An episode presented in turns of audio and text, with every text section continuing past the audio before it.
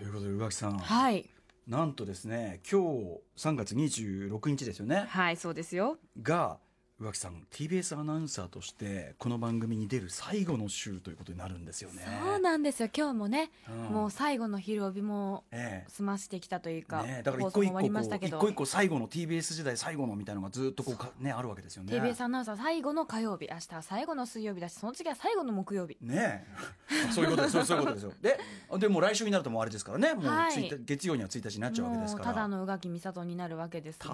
まあただのそうですね。いやだからもうちょっと TBS アナウンサー今日はだからなんかねちょっと今日はちょっと最後に最後にってことじゃないですけど来週もかましてやんよってことですよ。来週も出てもらいますけど、は はい。い来週も出てもらいますけどやっぱこちょっと今週はちょっとなんか一発かましていただかないとこれはなんか。アフターシックスジャンクション何をかますんだ？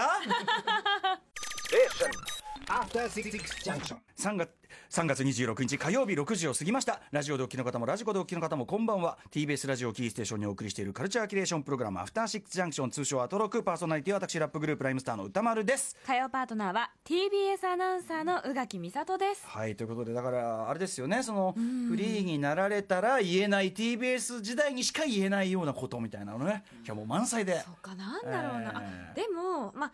それこそ先週は、うん。あのラジコフェスがありまして、お世話になりました。お疲れ様でした。お疲れ様でしたよ。まあもうね、太田さんがエンジンかかっちゃって。多分結構痩せた。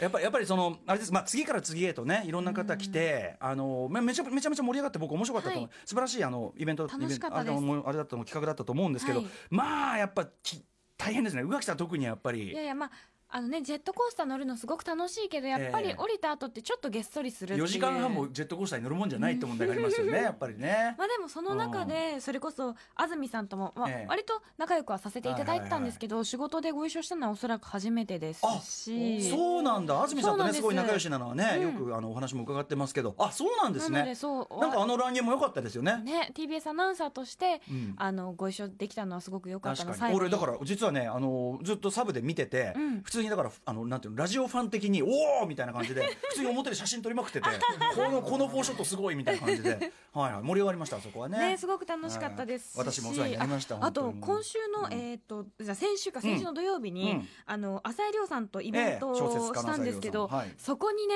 うん。あの我らが私のデスク日比ちゃんと私のデスクであええ。る小林豊さんおが小林豊さん。乱入してきまして。乱入？えあのいつもあのナイツさんのチャキチャキで、あの、ええ。なんていうんですかねあの中継コーナーをやってらっしゃってその中継でまさかのあのあ市ヶ谷でイベントしてるところにいらっしゃって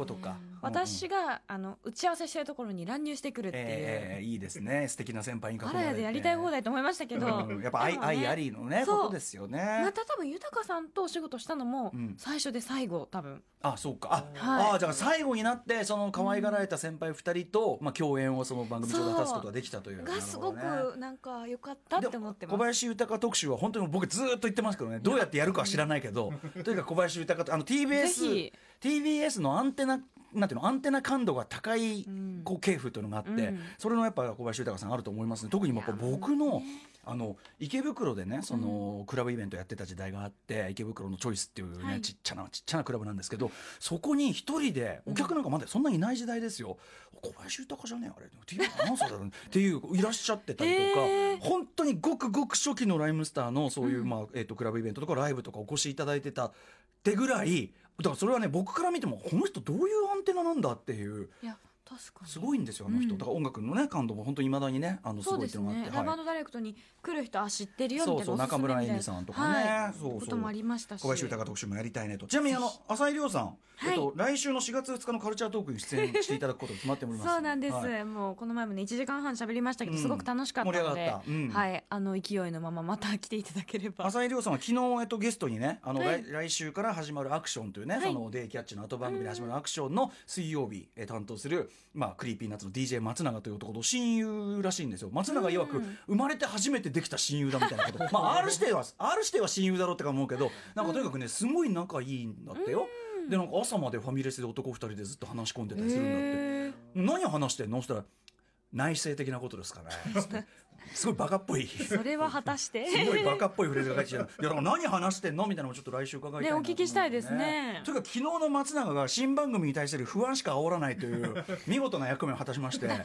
えー不安しかない大丈夫かな？えー大丈夫かって思う以外にはもう思いようがない、ね、見事なゲスト出演を果たしまして非常にね来来週も楽しみだと。いうことでございます。あとねえっとねこの番組から見ると月曜パートナー熊崎和人さんですね、はい。まあ、結婚もされてね結婚披露パーティーでねあれだけ我々にあのグラビアの話はするななんてことを、ね、最初食い刺そうとしていたんですけど。もう袋閉じを破れとね。そうなんです。週刊スパこちらでですね、えーグラビア案内人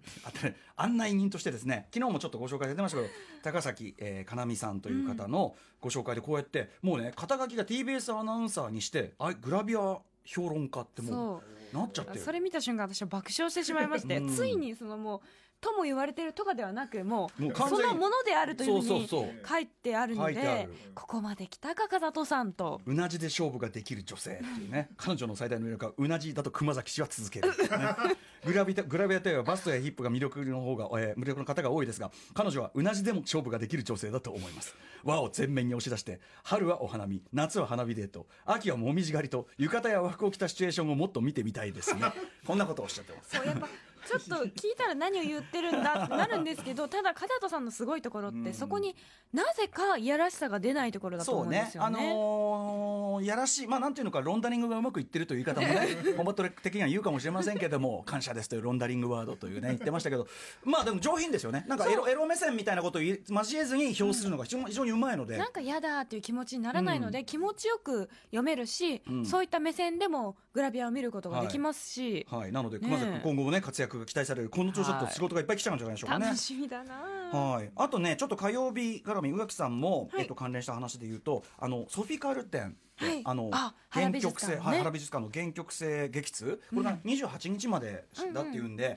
あの日曜日に行ってきましたおさまきながら原美術館で嬉しい。原美術館まずでもあの場所なかなか分かんないのね。むちゃくちゃ迷っちゃってお屋敷街を、うん。でようやくたどり着いてであの、まあ、見てきてこれはねやっぱねみんな食らうの分かるわ。あと説明の難しさもよく分かりました、うん。なんかある一点の展示物を見て例えばそれを写真見せてこうですよっていうタイプの展示じゃないもんね。体。験型と言いますか、うん。ソフィー・カールさんが1984年に日本に滞在している間に、まあ、彼に振られちゃった。でその振られちゃったその X デーを中心にそのだんだんカウントダウンが始まっていく。それまでのいろんなねなんかレシートとか、うん。旅の写真とかみたいなのでだんだんカウントダウンがあって。でその前日ね「デイビフォーワンですよ。そのさ、うん。えー前日になんかその彼から電話があってこうこうみたいな。嬉しそうなんですよね。嬉しそう。で2階にねそのパート2に移ると、うん。その彼からの要するに別れようっていう電話を受けたホテルの部屋が完全再現してあってこのもうなんていうの？人生最悪の瞬間を過ごしたこの空間を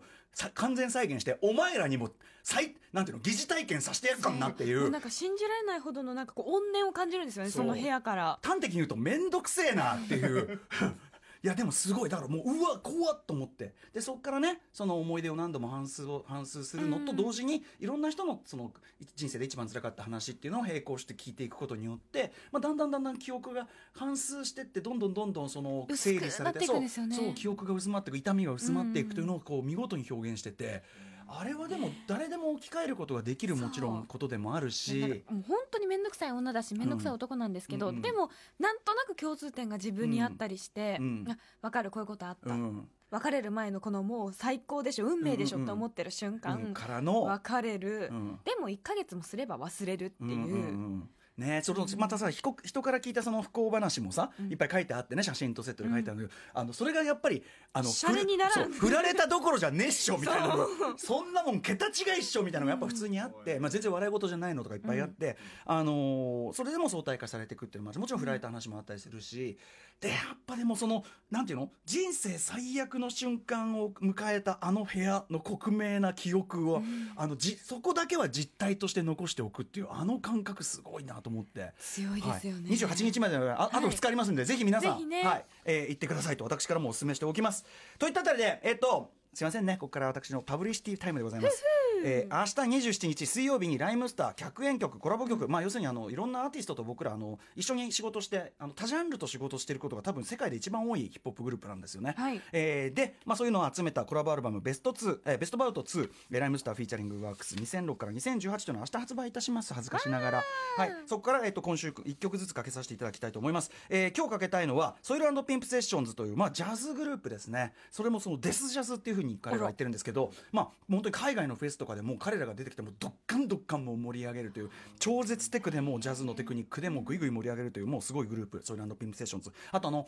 椎名林檎さんとの,、まあ、あの一緒の仕事椎名さんがもう本当に気に入っててあのこの間のあれだよねリオオリンピックのあのエンディングのあれの演奏もはい。 SOIL SOIL & PIMP あそうなんですか。だから多分東京のあれも椎名さんが絡んでくる限りは多分演奏 SOIL & PIMP SESSIONS 絡んでくるんじゃないかなと思うんですけど、えーでソイルと我々っていうのはとあるその、えー、FM802 っていう大阪のラジオ局の、えーフェスで知り合ってそれの打ち上げで昔から仲良かったんだけど、打ち上げでフリースタイル的なセッションをしてたらそれがもう異常にかっこよくなりすぎて俺らかっこよくねみたいな感じで、すごい相性がやっぱ良くて、えーでまあいろいろこうセッションっていうかずっとこうライブでこう絡むのも多かったんですけど満を持して作ったのが今日お聴きいただく「ジャズィーカンバーセーション」という曲でございます。えーまあ音楽を通じた対話、えーまあジャズっていうのはまさにその相手が出した音に対してこう対応するとかでもステージ上でもやっぱラップとかもそうですけどステージ上の振る舞いとかも全部そうであのそういうこう音を介した会話みたいなものを、えー、と演奏とそして、まあ、歌詞で表現してみた曲でございます、えーそれではお聴きください。ソルピンプセッションズフィーチャリングライムスターでジャズィーカンバセーション。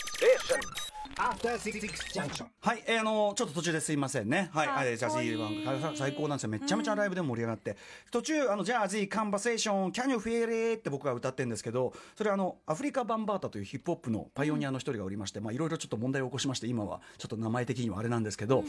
彼の、えっとアフリカバンバータが、えっと82年に出した「ジャズィーセンセーション」という曲があってそれを踏まえた歌詞でもありますというね、えーヒップホップマニアしかわからない部分というね、えーそんな話も。ということであの、えっとベストバウト今日からフフラゲできますのでぜひぜひあのアルバム1曲ごとの解説なんかもバッチリ載ってますので、ぜひそちらもお買い求めいただければと思います。そんな感じでこのまま火曜日のメニュー紹介いってみましょう。このままいっちゃおうこの後すぐは史上最強のロックバンドの企画展をご紹介。そして6時半からは声優でエッセイスト池澤春菜さんにおすすめの小説をご紹介いただきます。えーまた7時からのミュージックゾーンには4人組ガールズグループ空飛ぶ魚のバンド編成でのスタジオライブ。これ今日は超絶すごいライブが聴けますから、かなりぐるっと。すごいですよ、えーそして8時からの特集コーナーはビヨンドザカルチャー。ごめんなさい、読んじゃいました、えー火曜日ではおなじみのあのコーナーを拡大版でお送りします。春の疎遠祭2019別れ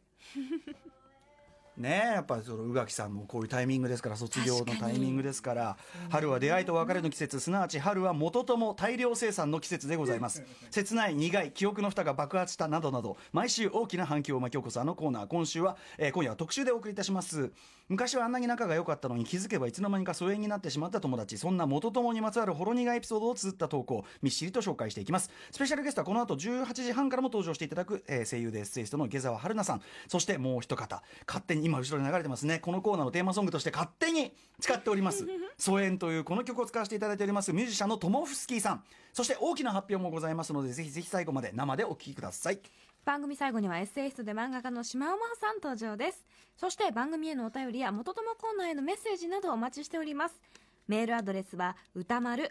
@tbs.co.jp 歌丸 @tbs.co.jp まで読まれた方全員に番組ステッカーを差し上げています番組の公式ツイッター、インスタグラムも稼働中です。ツイッターの実況は、ハッシュタグ歌丸、ローマ字歌丸でお願いします。また、公式 LINE をフォローしていただくと番組からのお知らせも届きます。それでは、アフターシックスジャンクション、行ってみよう